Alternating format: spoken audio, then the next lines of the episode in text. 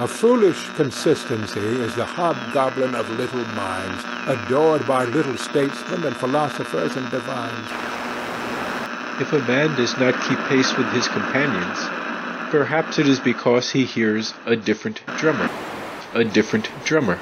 And now, coming to you from dead center on your dial, welcome to Risk Parity Radio, where we explore alternatives in asset allocations for the do it yourself investor.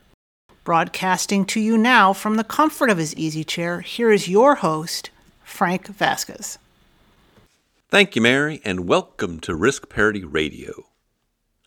If you are new here and wonder what we are talking about, you may wish to go back and listen to some of the foundational episodes for this program.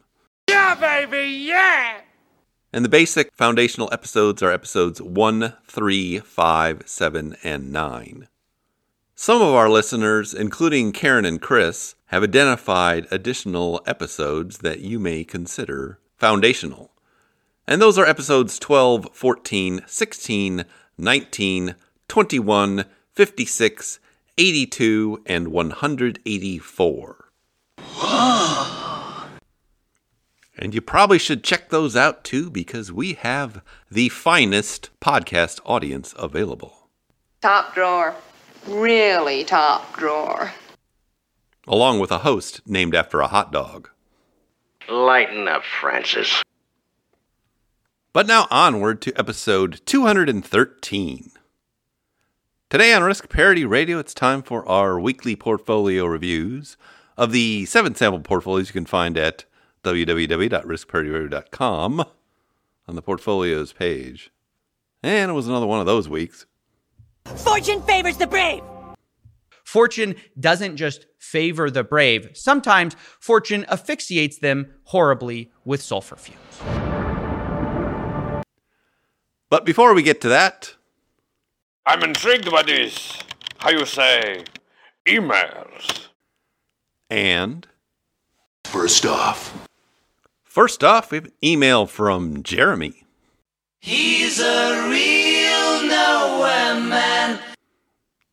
And Jeremy writes, Hey, fellas, look. the footnotes for my 19th book. Hi, Frank. What do you think of the warm, wasting asset retirement model of FIRE for those, like me, who couldn't sleep well a single day in 2022 yet? All right, let's first clue everybody into what this is.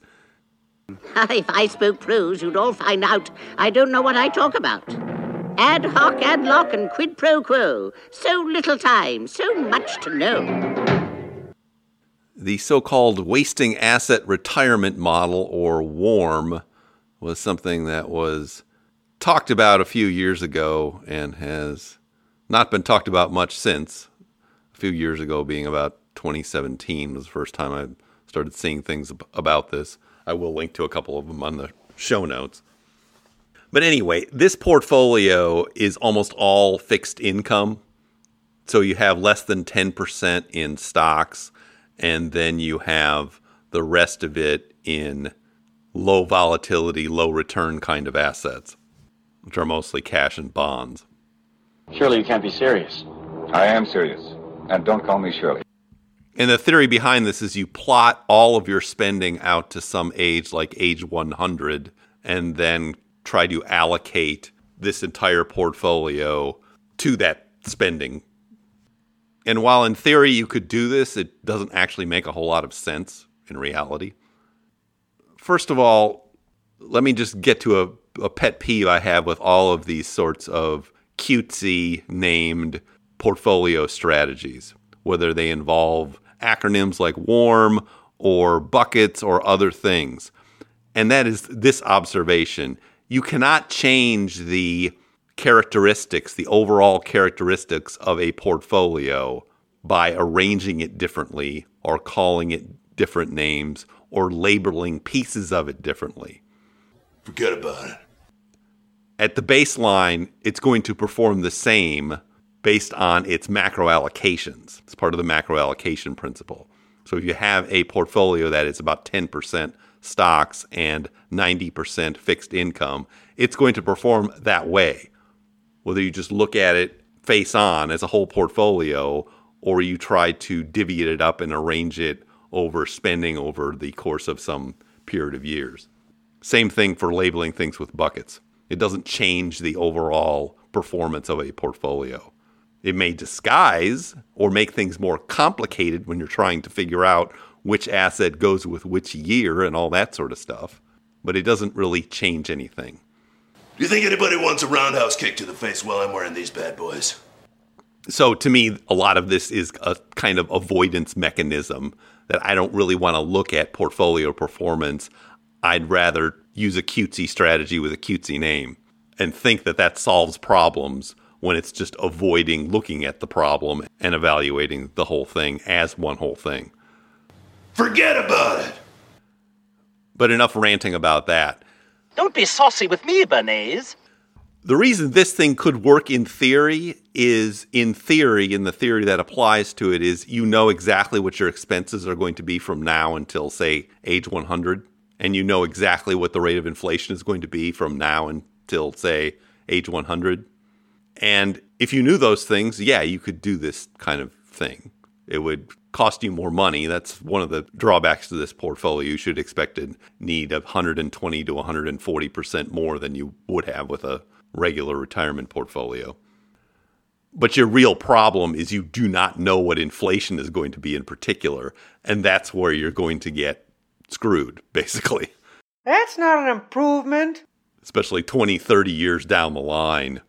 Even if you can control your expenses and essentially live on less as time goes on, eventually you're going to hit some kind of a breaking point or are likely to hit some kind of a breaking point. and at that point, you may not have enough to continue going forward. So I don't think people who are thinking about this strategy are really thinking about how their self 20 or 30 years down the road is going to feel about them taking this strategy now as their retirement strategy. Because the reality of this portfolio is, is it's just not going to keep up with inflation over time. That's the problem with it. So you need more stocks or something in the portfolio that's going to generate higher returns and keep up or beat inflation as the stock market typically does over long periods of time. The other problem I see with this kind of strategy is it's a, it's all or nothing thinking. And there are two kinds of all or nothing thinkers. There's the ones that say, well, why don't I just keep 80 to 90 to 100% stocks in my portfolio and then just have cash on the side and that'll be good enough for me. That's one all or nothing kind of thinking. This all or no- nothing kind of thinking is the opposite of that. Why don't I just get rid of all my stocks or almost all my stocks? In reality, the best kinds of retirement portfolios, and this is well known, have somewhere between about 40% and 70% in stocks typically. And then the rest is in bonds or other things. Because those kinds of portfolios tend to have the highest safe withdrawal rates with the kind of mix of things that will generate high returns over time with things that are less volatile and less correlated, hopefully. So, if you're planning on a long retirement, you should probably be thinking of portfolios that have at least about 40% of them in stocks, regardless of what else you put in them. So, something like that golden butterfly sample portfolio is an example of a conservative portfolio that would be appropriate for a long retirement. But if you did want to construct something like this, you wouldn't do it this way. You would start looking at annuity structures and laddering annuities over time. This will be very complicated to put together. But basically, what you would want to do is have one single premium immediate annuity that you start with, and then you have several of them laddered along your way, which are called deferred immediate annuities. They don't start paying until later. But what that would do is increase your nominal income as time goes on, and that would help you keep up with inflation. Now, while that type of thing is possible, it's also very difficult to do, particularly if you're not sure what your expenses are going to be like in the future, and could be quite costly. But the reason you would want to use annuities instead of fixed income for those long periods of time is that the annuities are guaranteed to keep paying you until you die, and you get what's called mortality credits through the insurance aspect of them.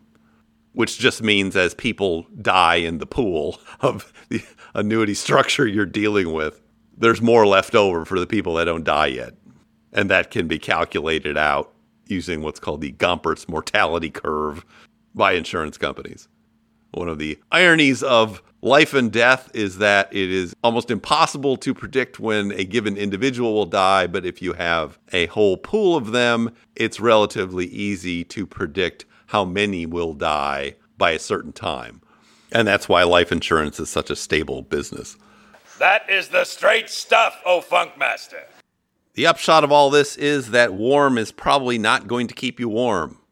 You need somebody watching your back at all times. At least not for a very long time. Forget about it. But thank you for that email. A boob for all seasons. How can he lose? Well, you notice is good. It's my policy never to read my reviews. Second off. Second off, we have an email from Richard. And Richard writes Frank, I am a recently retired 60 year old male with a 53 year old spouse who is not employed outside of our home. Current net worth $3 million. I have recently been recommended by a financial planner utilizing one third of the portfolio in a deferred variable index annuity for a floor for guaranteed income expense coverage and utilizing the other two thirds of the portfolio into stocks for growth. The annuity would be my fixed income percentage. In this recent year, with stock market and bonds overall down and capital at risk, is an annuity, deferred variable or SPIA, worthwhile to provide a guaranteed floor for income? Or is it better to just keep all the portfolio in a risk parity portfolio, golden ratio, butterfly, etc.?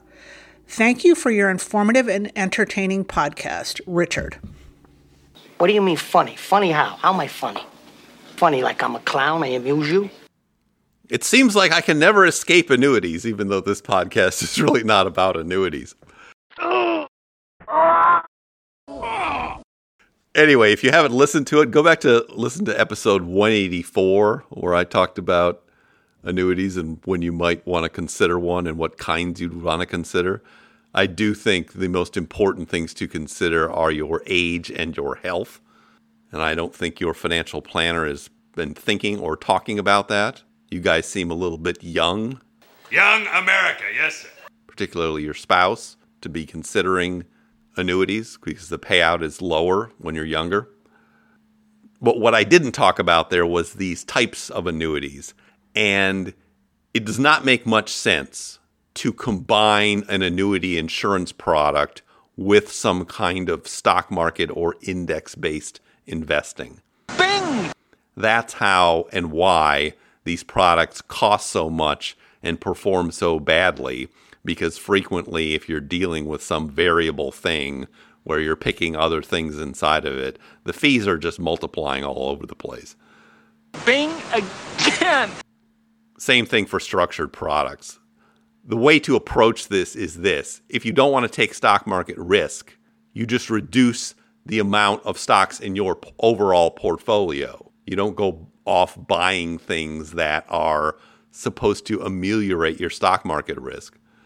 Because the real purpose of an annuity is to provide guaranteed income for a period. You had only one job. Typically your life, but it could be a shorter period. So the kinds of products you should be looking at for that purpose, as opposed to growing and keeping and maintaining a portfolio, which should be done separately. So you should be considering SPIAs, DIAs, and MYGAs, basically. SPIAs are single premium immediate annuities. They start paying right away. DIAs are the same product, except they start paying later. So you could buy one now that starts paying when you turn 70, for example. And then there are MYGAs, which are more like just CD products. They're a completely different thing, and that's spelled M Y G A. But those are more like buying short term treasury bonds or a CD for a specified period. One of those things that people like to talk about because it sounds sophisticated, but it's really not very interesting at all. Boring. So, in your case, I would probably wait a few more years, see what your health seems to be like as you approach 70, because you would be more inclined to buy an annuity if you are in good health and expect to live for a long time. And you do need to consider whether this is on one of your lives, you have multiple annuities on each life, or you have joint life annuities because you can do it either way. The way you would think about that is you would not want to put that much into this product. You would basically be thinking about, well, what expenses is this supposed to cover in terms of fixed expenses that you know you're going to have anyway? So I don't see any reason that you would need to be jumping into annuity products right now. What you should also do is self educate about these products, what they are, what their differences are. I think the best place to go do that is go to YouTube, go to the Stan the Annuity Man videos, and he's got different videos about just about every kind of annuity you can imagine. And I found that very informative as to understanding what exactly these products are, what their histories are, which are sometimes quite interesting. Boring. And then why or why not you may want to consider one, hopefully a simple one, as opposed to something else. And then if and when you feel you need one, you should shop for one at multiple vendors because these are fairly commoditized insurance products in their simplest form. And there's no reason just to be going to one place without seeing what you can get at several of them. You'd want to get three or four quotes at least. The other thing you should be aware of if you were to even consider one of these variable products is that they are terrible inheritance vehicles. If the person who is inheriting your estate were to get a simple brokerage account with stocks or ETFs in it, they'd get a stepped up basis, would hardly have to pay any taxes. If what they get is some funds stuck in some annuity, they've got to dissipate the thing, and they're probably going to be paying ordinary income taxes, not even capital gains taxes, ordinary income taxes on the gains that are in the annuity. It's a really ridiculous thing that no annuity salesman is going to explain to you, at least if they're making a commission off the product. Because only one thing counts in this life get them to sign on the line which is dotted. But that's just another reason to stick to the simplest ones that are supposed to pay you for life and then go away and not be getting into this complicated nonsense with funds inside of an annuity. It's just dumb. Are you stupid or something? Stupid is, stupid does, sir. But hopefully that helps, and thank you for that email. Last off. Last off, we have an email from Jen. I think this is the last email from August. I seem to be getting further and further behind. It's not that I'm lazy, it's that I just don't care. But anyway, Jen writes Hi, Frank. I have a question on rebalancing. With ETFs, my understanding is fractional shares cannot be bought. So, how are you able to execute your rebalancing? Do you just round up to the nearest whole share? All right, well, first, your understanding is incorrect. You will find that it is you who are mistaken about a great many things. You can buy fractional shares of ETFs, and it has nothing to do with the ETFs themselves. What it has to do with is whether your brokerage allows you to do it or not. So if you're at a place like Fidelity or E Trade or even Schwab now, I believe, you can buy fractional shares of ETFs. Don't quote me on Schwab. What you're probably having is a Vanguard problem because they don't like to let their customers do things that other customers at other brokerages are allowed to do in the 2020s. Hopefully, they will remedy that in the next year or two going forward. We choose to go to the moon in this decade and do the other thing, not because they are easy, but because they are hard. But anyway, yes, you, you can just round to the nearest whole share for rebalancing purposes. Rebalancing just usually does not have to be that exacting anyway. Hopefully that helps, and thank you for that email. And now for something completely different. What is that? What is that? What is it? And the something completely different is our weekly portfolio reviews of the seven sample portfolios you can find at www.riskparityradio.com on the portfolios page. It's another bad week. No, not the bees! Not the bees! Not a completely horrible week, but typical for the year of 2022. And just going through the markets, the S&P 500 was down 1.55%. The Nasdaq took it on the chin and was down 3.11%. Interestingly enough, though, small cap value stocks represented by the fund VIOV were actually up last week. They were up 0.72%, I'm telling you, fellas, you're gonna want that cowbell. which may be a representation of some kind of rotation. At least that's what the professionals would say. The money in your account, it didn't do too well, it's gone.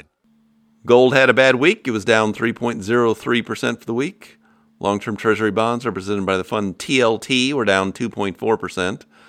REITs, represented by the fund REET, were down 1.55%. Commodities, represented by the fund PDBC, were also down 3.07%. I think they were up over 8% the prior week, though. Preferred shares, represented by the fund PFF, were down 2.27%. And continuing its wild success streak in 2022, managed futures were up again. The fund DBMF was up 1.74% last week. One minute you're up half a million in soybeans, and the next, boom, your kids don't go to college and they've repossessed your Bentley. Are you with me? Moving to the sample portfolios now. Generally mediocre performances here. First one is the All Seasons. This is a reference portfolio. It's only 30% in stocks and a total stock market fund, 55% in treasury bonds that are intermediate and long term, and the remaining 15% is in commodities and gold, GLDM and PDBC. It was down 1.98% for the week. It is down 21.97% year to date. It's down 10.64% since inception in July 2020. Moving to our three bread and butter kind of portfolios. The first one is this golden butterfly. It's 40% in stocks divided into a total stock market fund and a small cap value fund, 40% in bonds divided into long and short treasuries, and 20% in gold GLDM. It was down 1.31% for the week. It is down 17.75% year to date. So not too shabby in a year like this and up 2.89% since inception in July 2020. Next one is the golden ratio. This one's 42% in stocks and three funds, 26% in long term treasuries, 16% in gold, 10% in REITs, and 6% in a money market fund or cash. It was down 1.76% for the week, is down 23.22% year to date, and a 1.7% since inception in July 2020. Our next one is the Risk Parity Ultimate. I won't go through all 15 of these funds. It's got some of those managed futures, it's got a little bit of leverage.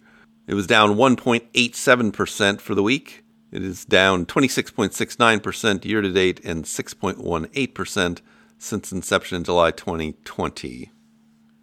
And now we're going to these experimental portfolios with leveraged funds in them that are really painful looking this year. You definitely don't want to try this at home. You can't handle the gambling problem. But anyway, the first one is the accelerated permanent portfolio. This one is 27.5% in a leveraged bond fund, TMF, 25% in a leveraged stock fund, UPRO, 25% in a preferred shares fund, PFF, and 22.5% in gold, GLDM. It was down 3.98% for the week. It's down 44.4% year to date and 21.99% since inception in July 2020. I was reading somewhere earlier today that this is the worst year for stock slash bond portfolios since about 1937, which is why we're all waiting for it to be over.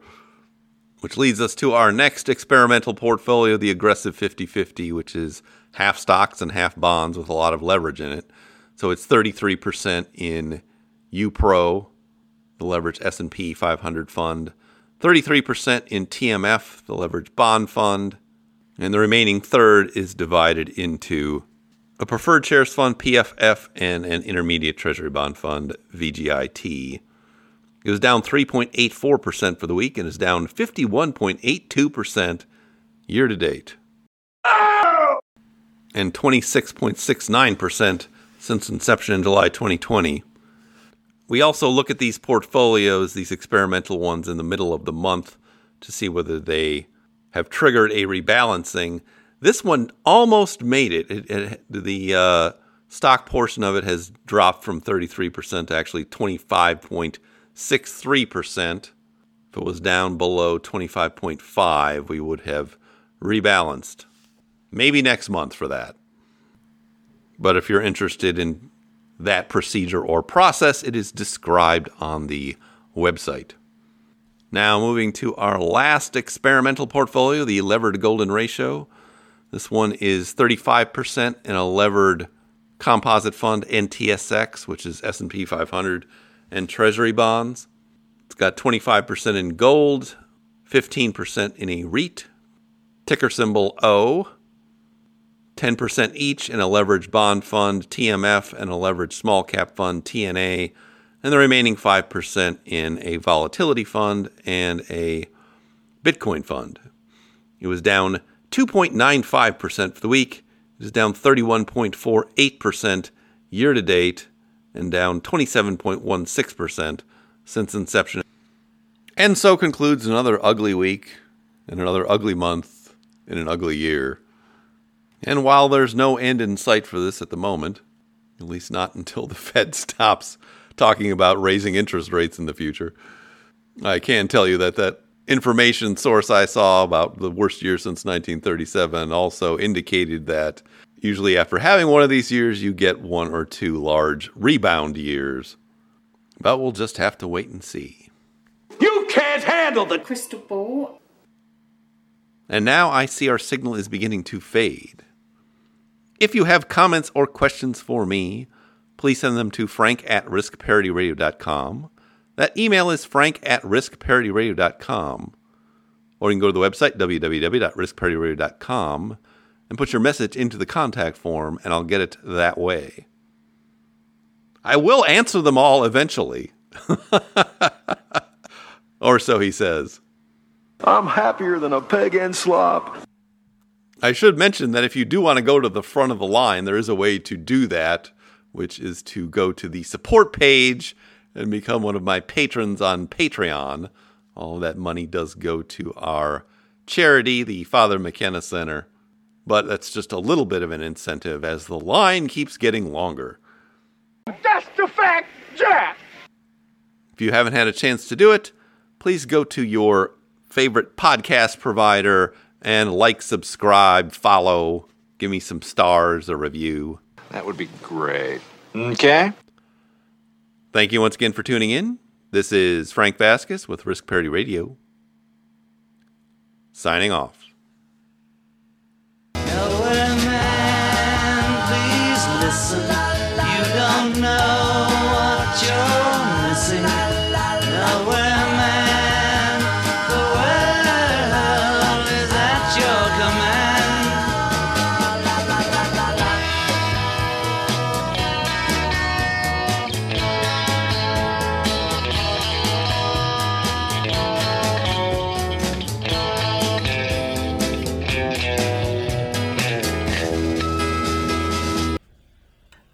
Parity Radio Show is hosted by Frank Vasquez. The content provided is for entertainment and informational purposes only and does not constitute financial, investment, tax, or legal advice. Please consult with your own advisors before taking any actions based on any information you have heard here, making sure to take into account your own personal circumstances.